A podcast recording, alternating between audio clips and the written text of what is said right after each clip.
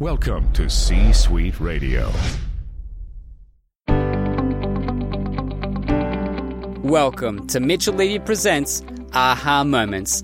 Mitchell is a thought leader, entrepreneur, and TEDx speaker who helps you think big and lead an authentic life. Each week, Mitchell gives leaders the inspiration they need to make a greater impact and share their genius with the world. Now, here's Mitchell Levy. All right, this episode is from the archives. It's from a show I did a couple years back with the content wrangler, Scott Abel, and cognitive neuroscientist, Carmen Simon. And the book we created was called Cultivating Brand Loyalty. And this particular episode focuses on creating exceptional customer experiences with content. And so the concepts behind it are still so relevant today. The the information is amazing. So listen to this show. Tell me what you think about pulling some of the shows from the archives and what you think about Scott Abel and and Carmen Simon and what this episode means to you. Thanks for joining us for this episode of Mitchell Levy Presents that originally came from Thought Leader Life. Bye now. Hi, this is Mitchell Levy, and welcome to the 84th episode of Thought Leader Life. It is amazing to be here. We've had five phenomenal, oh, how about I say, we've had four phenomenal sessions. We're now looking forward to our fifth um, with Scott Abel, the content wrangler, who's been the co host for the month. And Scott, I'm just amazingly impressed with your your singular focus, the quality of the people you bring on, the stuff that you do in conferences. Just uh, the you are the content wrangler, Scott Abel. Welcome to the program. Ah, uh, well, thank you, Mitchell. I appreciate you having me today. It's been one of those uh, one of those busy months, and I'm so glad that all the people that I tried to wrangle up were able to do this and, and talk on the show with us and have great interviews like we're getting ready to have with our guest today. I'm super excited. Cool. Well, yeah, you also the I guess the, the content and people wrangler, the, the new subtitle. But, yeah, I think that, that I'm going to have to have a, an alteration of my moniker. and uh, it, has been great. And I had, I have to tell you, I love the preliminary conversation that I've had with your guest, Carmen Simon, who's a double PhD, a cognitive neuroscientist at Rexi Media. God, I think I got that all right. Uh, Carmen, welcome to the show. Thank you, thank you, thank you for having me. Oh, it's absolute pleasure. I'm looking forward to it.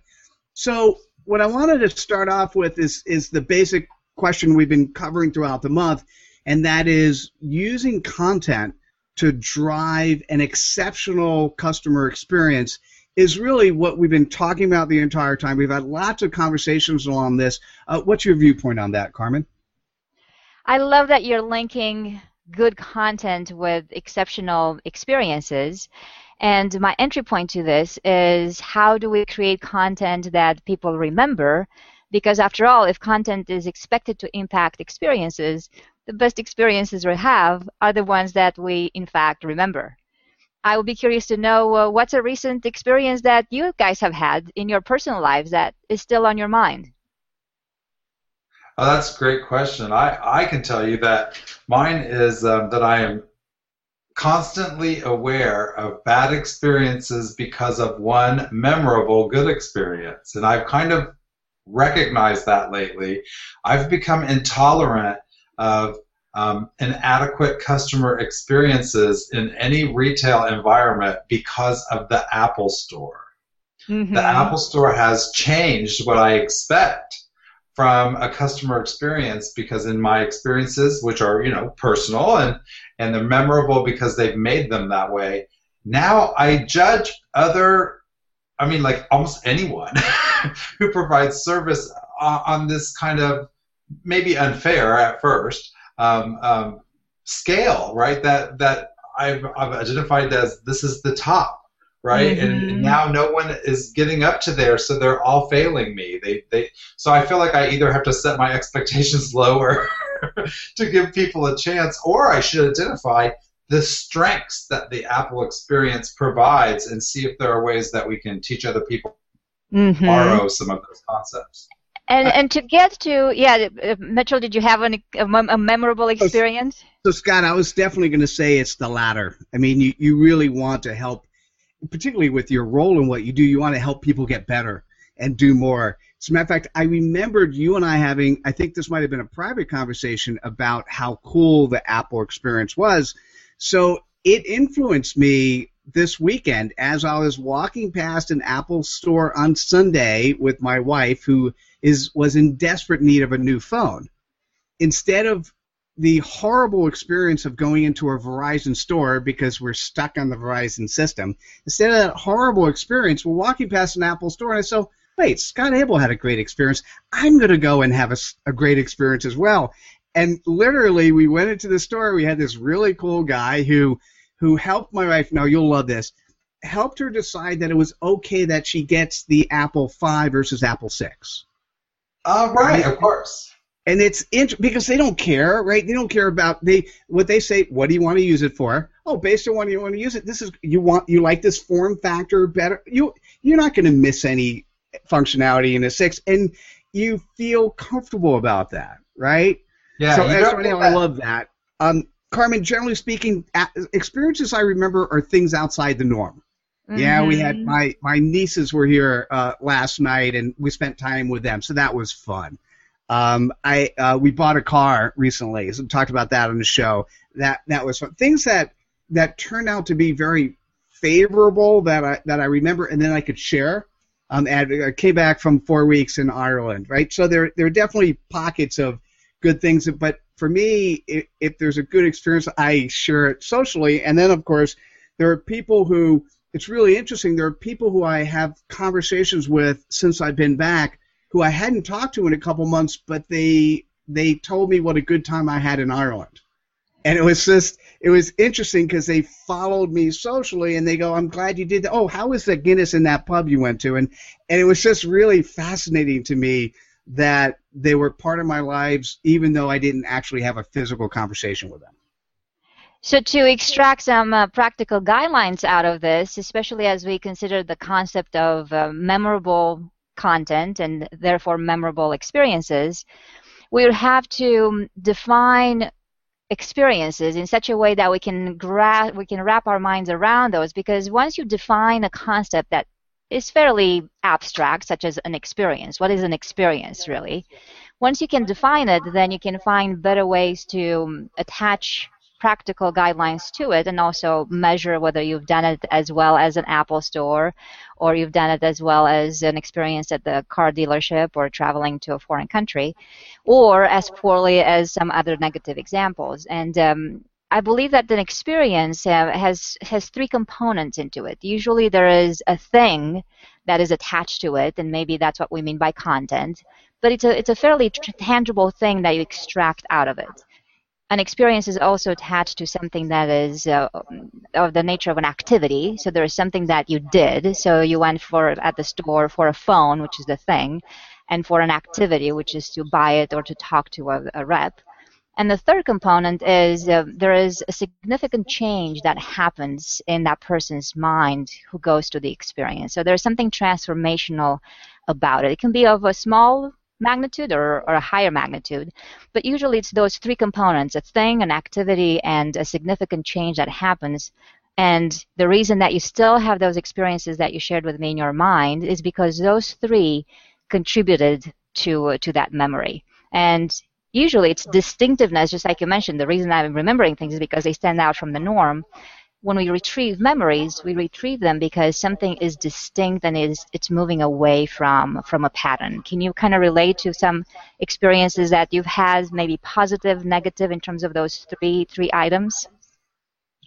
Oh, sure. I mean, you go to a restaurant and you expect and, and, and, you travel a lot like I do, then you have a lot of mediocre experiences. So when you have a good one, it becomes a memorable one, and that mm-hmm. kind of like that restaurant goes on the short list for restaurants the next time someone asks you, you say, I know of this place, right? So maybe it's because there was something exceptional about it. And it, it doesn't have to be better than every restaurant.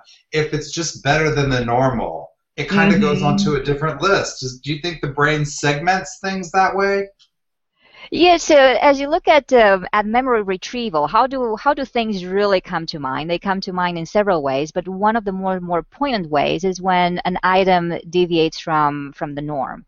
So if you have a series of unhappy, unhappy moments, unhappy moments, unhappy moments, suddenly something that is happy will tend to stand out a little bit more. So as you look at the distribution of, of stimuli that you have over a, a temporal distance, so to speak, then when something deviates, then you have more chances to go and, and put, put your attention a little bit more there and extract some uh, some meaning out of it.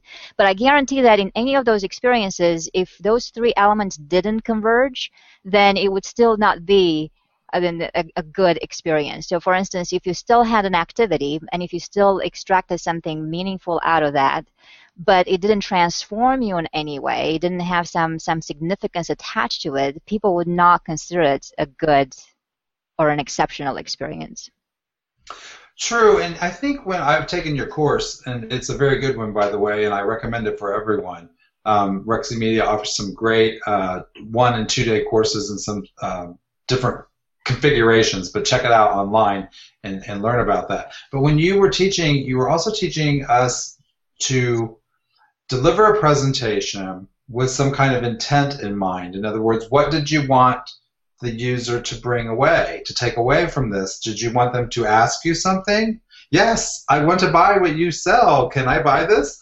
Uh, or did you want to entertain them, or what were you trying to do? And I remember my first um, time interacting with you, it became clear that I was good at a lot of things in the presentation department, but I wasn't clear about exactly what I was trying to do. I knew mm-hmm. my subject, I knew the title, I knew I gave a description, and I want to deliver to the audience what I promised.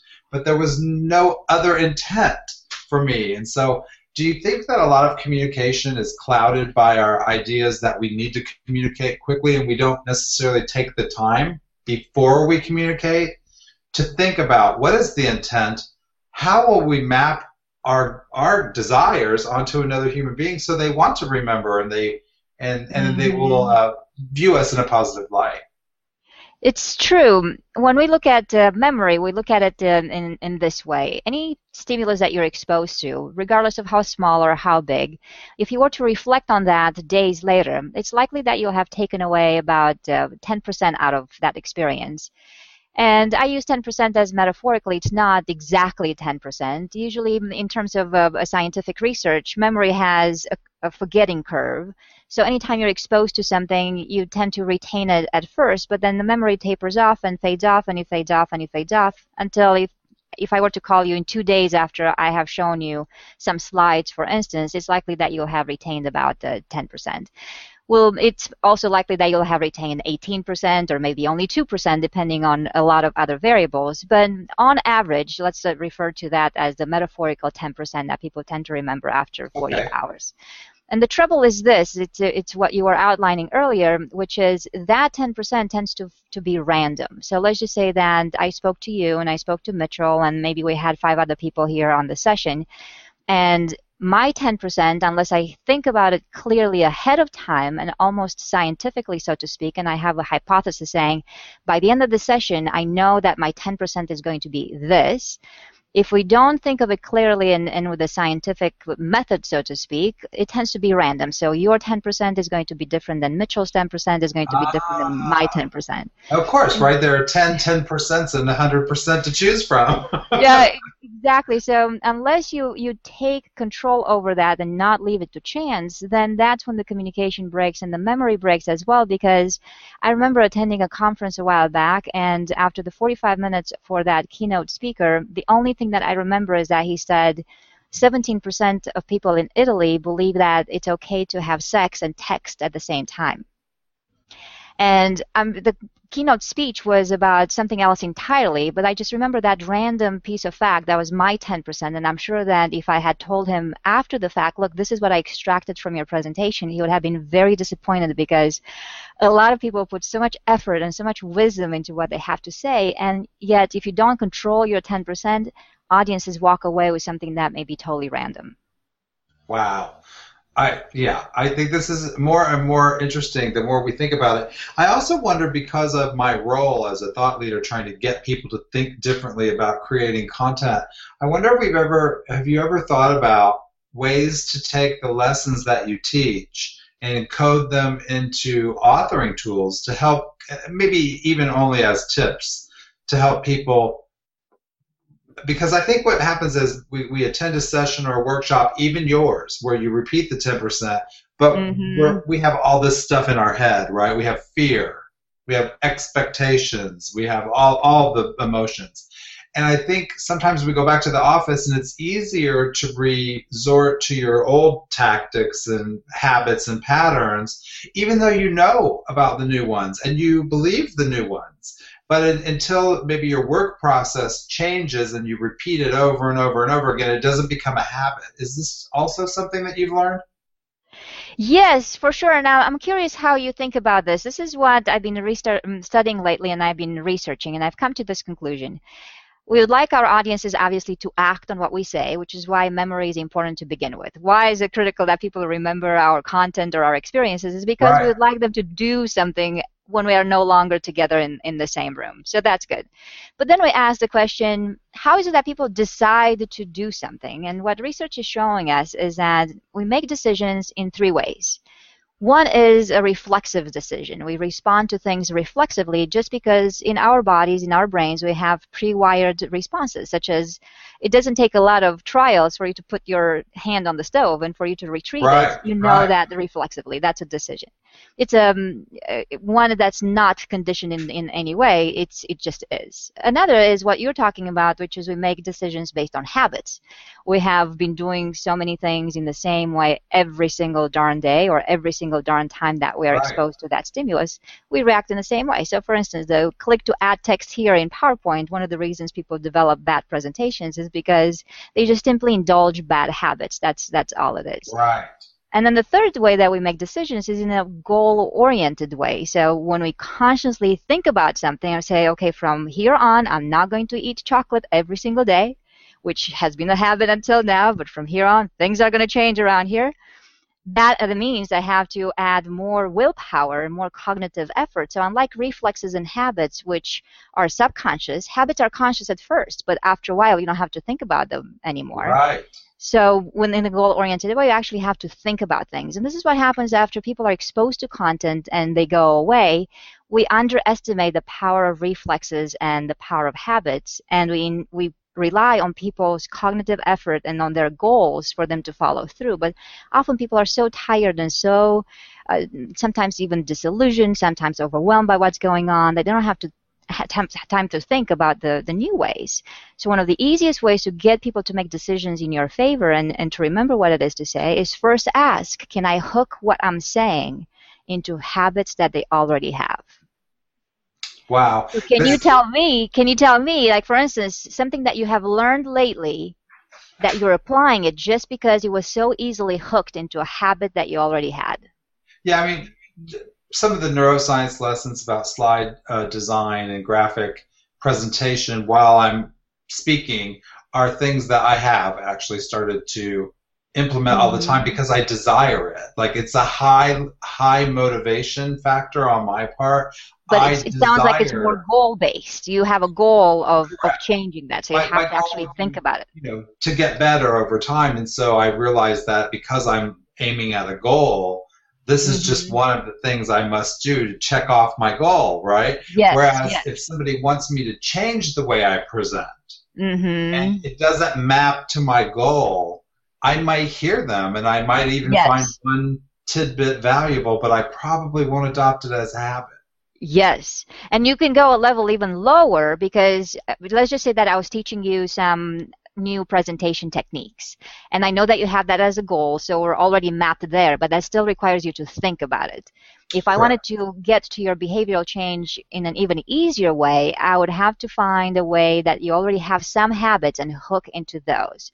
Like, for instance, if I knew that you're already using PowerPoint, imagine if I said, okay, so you have some goals, what if we all of a sudden use Prezi? So see how that would make it a little bit harder right. because I'm not hooking into habits that you already have. So for Right. all content creators out there, and it's not the easiest thing to do, but definitely one of the most rewarding, is that if you can identify habits that already exist within your audience and hook into those for any new content you want to preach, then that's a much easier entry point versus immediately appealing to goals. So I have a, a, just one more question about that subject, and that is, in a situation where a paradigm shift needs to occur and the difference is significant, we Mm. call those transformations, right? Big, ha- big, fat, hairy change problems that Yes. can in- induce fear and things of that nature. So I understand the hooking to something familiar, but what happens when we're asking them to change something significantly in order to produce familiar content. So they're used to producing this content. It's the way in which we want them to do it. When it is different, what might be a strategy to try to get them to come along for the ride? And, and a certain percentage of them seem to come along anyway, and maybe this is just the nature of human beings. Some people like to change and others are afraid. But what, what are your thoughts on trying to do a paradigm change? the best changes that I see are the ones that are not overly abundant all at once. So some people want people to change, let's just say, five things all at once, when it might be easier to change only first two, and for the rest, still enforce something that does work from previous habits. Because anything that you do right now, whether it's personally or professionally, it's, you can't really say that everything is wrong suddenly Right. surely you'll find something that is still working and on top of that you want to add some some new techniques whereas where a lot of people go wrong is that they want to remove all of the past not hook into anything there and then suddenly everything changes. So if you can mediate that a little bit and not go for too much novelty all at once but for a good proportion between habit plus novelty you'll have a much much easier time. And also catch that at a time that is a transition for everyone. Because for instance let's just say that i wanted to sell you a new uh, bus ticket. For this route where the bus goes and i would want to encourage you to take the bus to work more often because obviously it's better for everyone. But up until now you've never taken the bus. You just enjoy your car. We'll talk to mitchell. He just bought a new car. Imagine if i tried to, to sell mitchell a, a new bus ticket. How would he feel? And the only time that I can influence his change is if Mitchell suddenly changed houses and he moved from his neighborhood to somewhere else.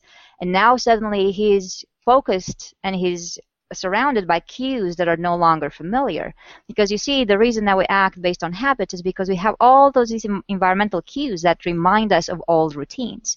So if you catch somebody during a transition period when they change offices, they change locations, they change presentation tools, change anything, that's when you have a much easier entry point to something that is new to you and to them to make it stick a little bit more because now you're removing the cues that are reminiscent of old routines. Mitchell, can you kind of could I convince you to buy a buy tic- uh, to buy a bus ticket if you were to uh, move I- somewhere I else? think- I think you can convince me to buy a bus ticket regardless of whether or not I've leased a new car. But um, but I, I I by the way had a reflective experience because just as you guys are talking, there's somebody outside with a gardener tool making lots of noise. So I put myself on mute. So I apologize for that. And and I realized when I introduced this show, I introduced it incorrectly. So let me introduce it again.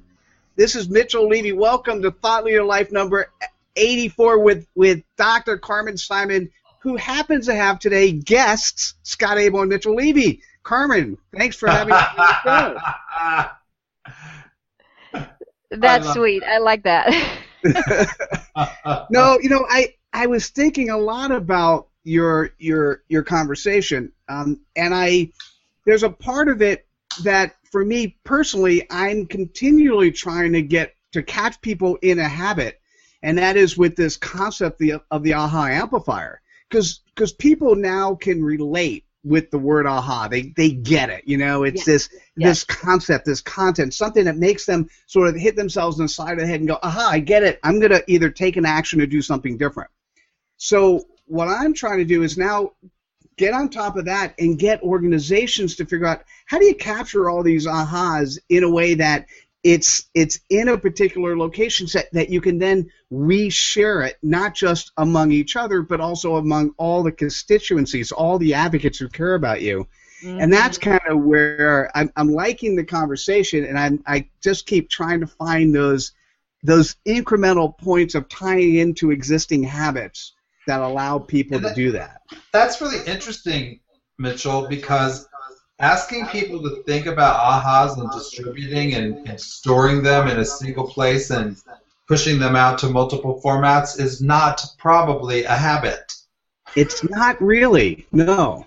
So I think Carmen's lessons are really appropriate for your strategy to try to get people to use ahas, to create them, to consume them, to share them. Because sure, we may share Facebook page, but the whole idea that functionality in a software browser from one website to another differs, I can see my constituents, my customers, they say no. Why did you invent a new way to do comments? Why can't you just have comments the way they are on Facebook?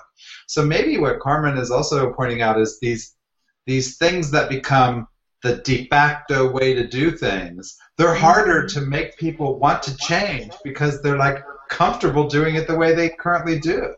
They sure are. They're comfortable, and uh, even beyond comfort, there is this component of uh, saving mental energy. Save the brain is designed to, to conserve energy any chance it gets, which is why people fall asleep during presentations. If you get a chance to conserve energy, you will take that chance. Wow. Not during one of and, my presentations, not during one of Scott's presentations, I'll tell you that. during other people's presentations that we may know about the brain is designed to, to conserve energy. So if you if you hook into some of the existing habits, that means they don't have to think that much. And given the choice to think or not to think for anyone from our mm-hmm. audiences, they will choose the the path of least resistance, the path of the least cognitive effort. You know, so you're the third. I, am going to interrupt just one second, if you don't yeah. mind. You're the third person who has said that this week alone and and what they and the comment is very specific to me and they go mitchell you're requiring your audience to think and you need to make it so they that they don't. Mhm not fully though because that doesn't mean that you're going to appeal to brain dead people because after a while if there isn't so much mental engagement that will lead to habituation and that will lead to boredom all I'm saying is that you'll have a much easier time to inflict your or, or, insert your, your changes in your novelty if they're hooked into some existing habits versus going for too much novelty all at once the mistake that sometimes we make is that we are so enamored with content that we have and the abundance that we can share with other people that we like everything to be new. And to a certain degree, novelty does sustain attention, therefore creates memory because attention paves the way to memory but it will feel good in the moment because while the brain is designed to conserve energy, it is also designed not to miss anything because when you don't miss stimuli in your environment, then you improve your biological fitness. So we enjoy novelty, we enjoy stimulation. That's why we can watch Avatar for almost three hours things change so very quickly that it's impossible to, to move away and, and go make a sandwich. But what do you remember afterwards? That's the bigger question because while novelty feels great in the moment and you will attend to it, later on you'll probably not have that many things to still recall because there wasn't anything that either hooked into a habit that's already memorable because it's part of you or it didn't give you that uh, distinction that you needed to for something that does deviate from the pattern. So it's intriguing to me because a lot of people said, oh, sameness, sameness, sameness. Let's deviate from sameness because that's forgettable, obviously. And they do it at the other extreme where there's so much stimulation where still nothing deviates from the pattern. So sometimes for forgettable experiences or forgettable content, we reside between two extremes. Either there are so many things that are like many other things, and that's interference. You don't know which one was which two days later. Or you go for so much stimulation and so much variety where still nothing stands out. So therefore, you still don't remember anything because there was nothing that uh, that deviated from the pattern. I'm wow. gonna Scott. I'll let I'll let you do your thing. I just I'm sitting here thinking uh, aggressively about the habits that people are trying to do to incorporate sort of ahas and sharing. And the thing that I the thing that I came up, I'd love to get your immediate reactions, guys, and I'll, and I'll Scott, let you do your thing. Is I think as human beings, we we want to learn, we want to grow, and we want to help others. And I think that's I think those are natural habits that we all have. Do, how does that does that grab you at all? I mean, is that true or not true? Did I miss something? reflexive yeah for, for for sure altruism is a reflexive response no doubt about it because we could only improve our biological fitness if we helped the king you didn't survive on your own. So if we were to list other reflexive responses, such as our reaction to uh, bad smells, for instance, or our reactions to sex, or our reactions to other socializing around other people, that is definitely definitely one of them. You enjoy helping others to the same extent that you enjoy saying yes to flowers or saying yes to play. Hmm. Got it. I think that there's tons of lessons learned hidden in there. Um, you know, Carmen, we've been trying to teach people for the last, oh, I don't know, 15 years that there are different ways to think about creating content that are more programmatic, that work more like computers, that would be more efficient.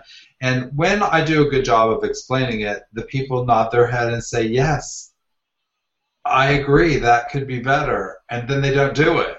Yes. And I think yes. maybe part of this is the fear and the change, but it's also the volume of changes I want them to make. And of course, I say, because logically they disagreed with me, if you agree, why won't you just do it?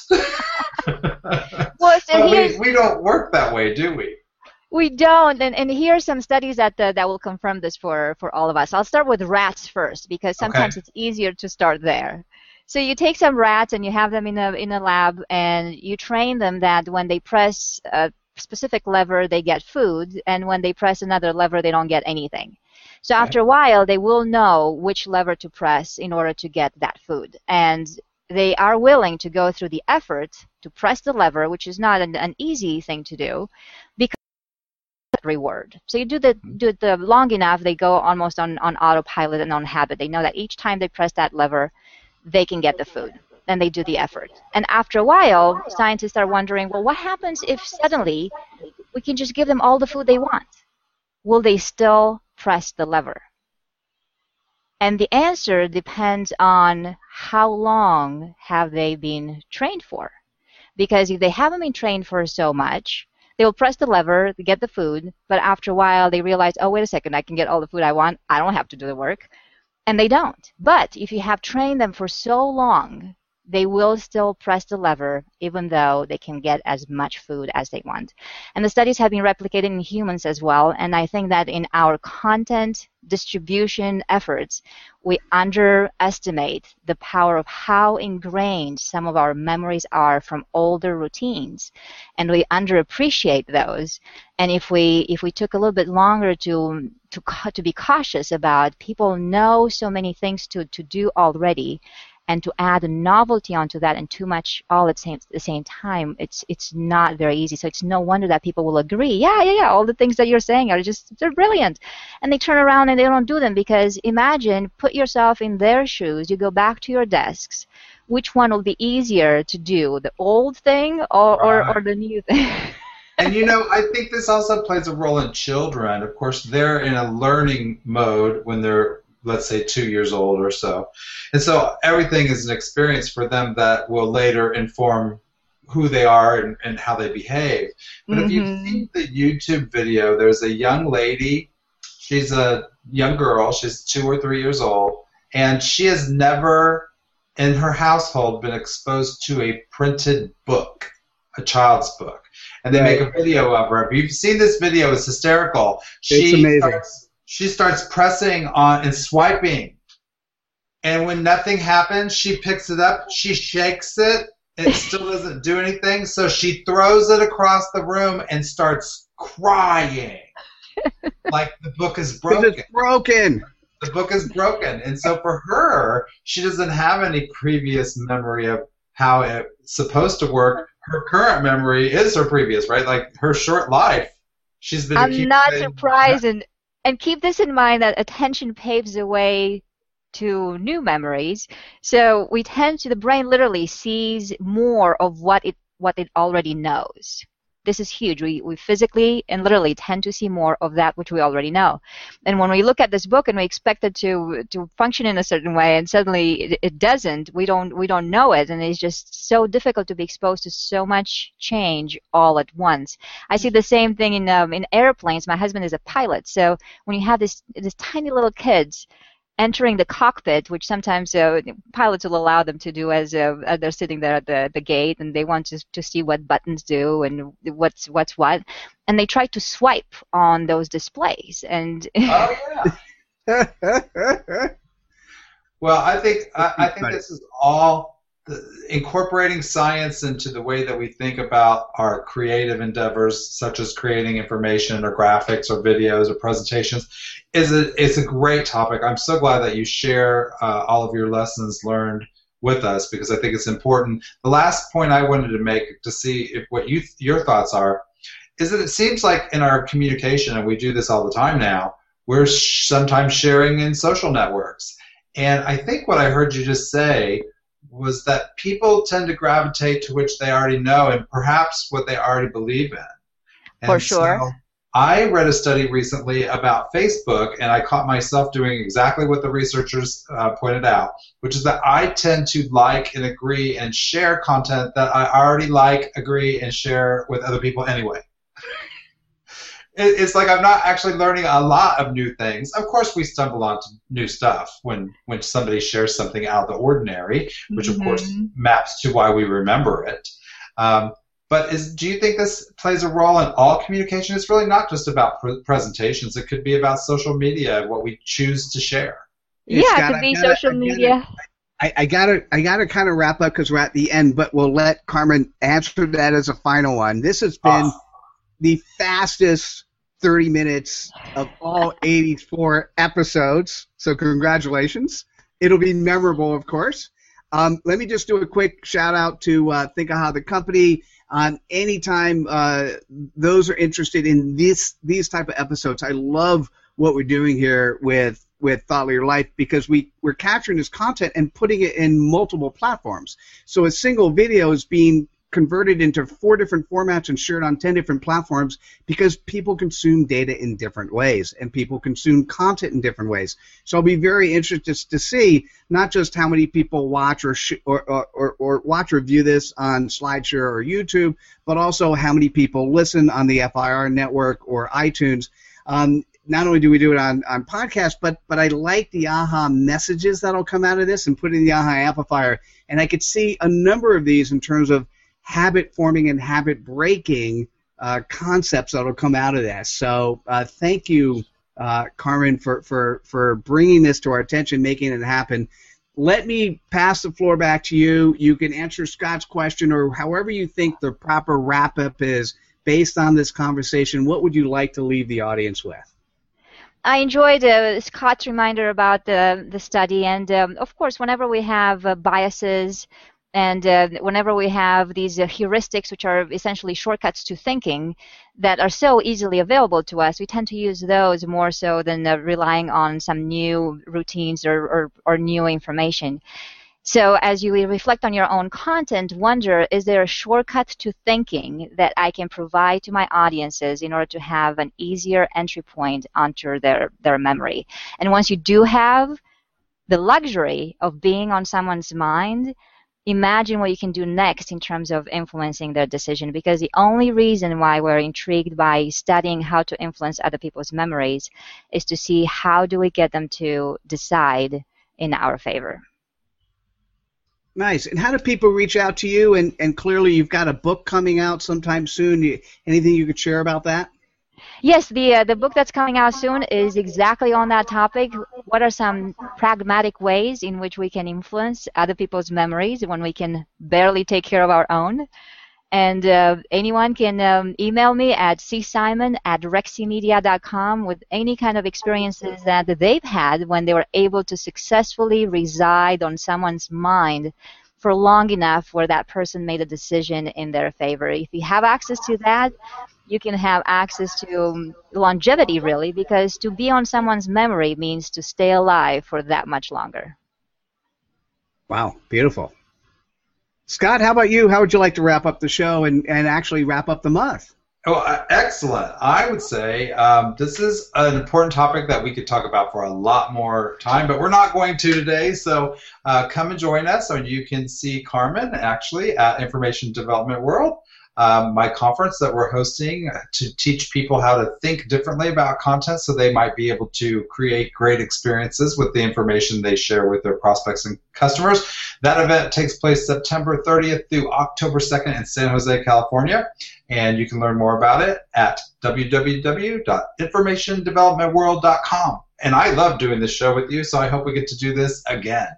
Oh, I do too, and I'm actually I'm looking forward to. Uh, I'm actually at your conference. I'm actually going to show people and talk about exactly this. How do you take one piece of content, turn it into four different formats, and share it on ten different platforms? So I'm actually excited to hear and get feedback from your audience, which you said is going to be very difficult. So that'll be fun. Well, it's um, going to be exciting. All three of us will be there. We'll be able to uh, share our ideas and, and test our theories and see if we're right. Well, Scott Abel, you are memorable. Dr. Carmen Simon, you are absolutely memorable. Which, by the way, I think the back of your business card should be in bright red letters, you are memorable, and then you hand it to people, right? I just think that's what you're trying to do. Um, I love the show. Uh, this was great. Yes, Scott, we can do. We can probably go on for another couple hours on this topic. I loved it. uh, but uh, but we got to stop, and and uh, I'm only gonna have my people get mad at me for being you know uh, as over as we are. Thank you both for coming on today. Um, I absolutely love the conversation. I've got a handful of, of aha memories uh, in my head of things I have to act on, so I better go quick before my next show. Um, guys, thank you so much. We'll see you at the next episode of Thought Leader Life. Thank, thank you both you, for coming on. You. Thank you. Bye. This is Mitchell Levy, the AHA guy from AHA That. Thanks for listening to this episode of Thought Leader Life, where I'm joined by one of our thought leadership co hosts to create compelling thought leadership that will propel their status in their industry. To learn more about Thought Leader Life, go to thoughtleaderlife.com. And to learn more about creating and sharing your aha moments, go to ahathat.com slash author, where you can also find a link to book a strategy call. You've been listening to C Suite Radio. For more top business podcasts, visit c-suiteradio.com. This podcast is a part of the C Suite Radio Network. For more top business podcasts, visit c-suiteradio.com.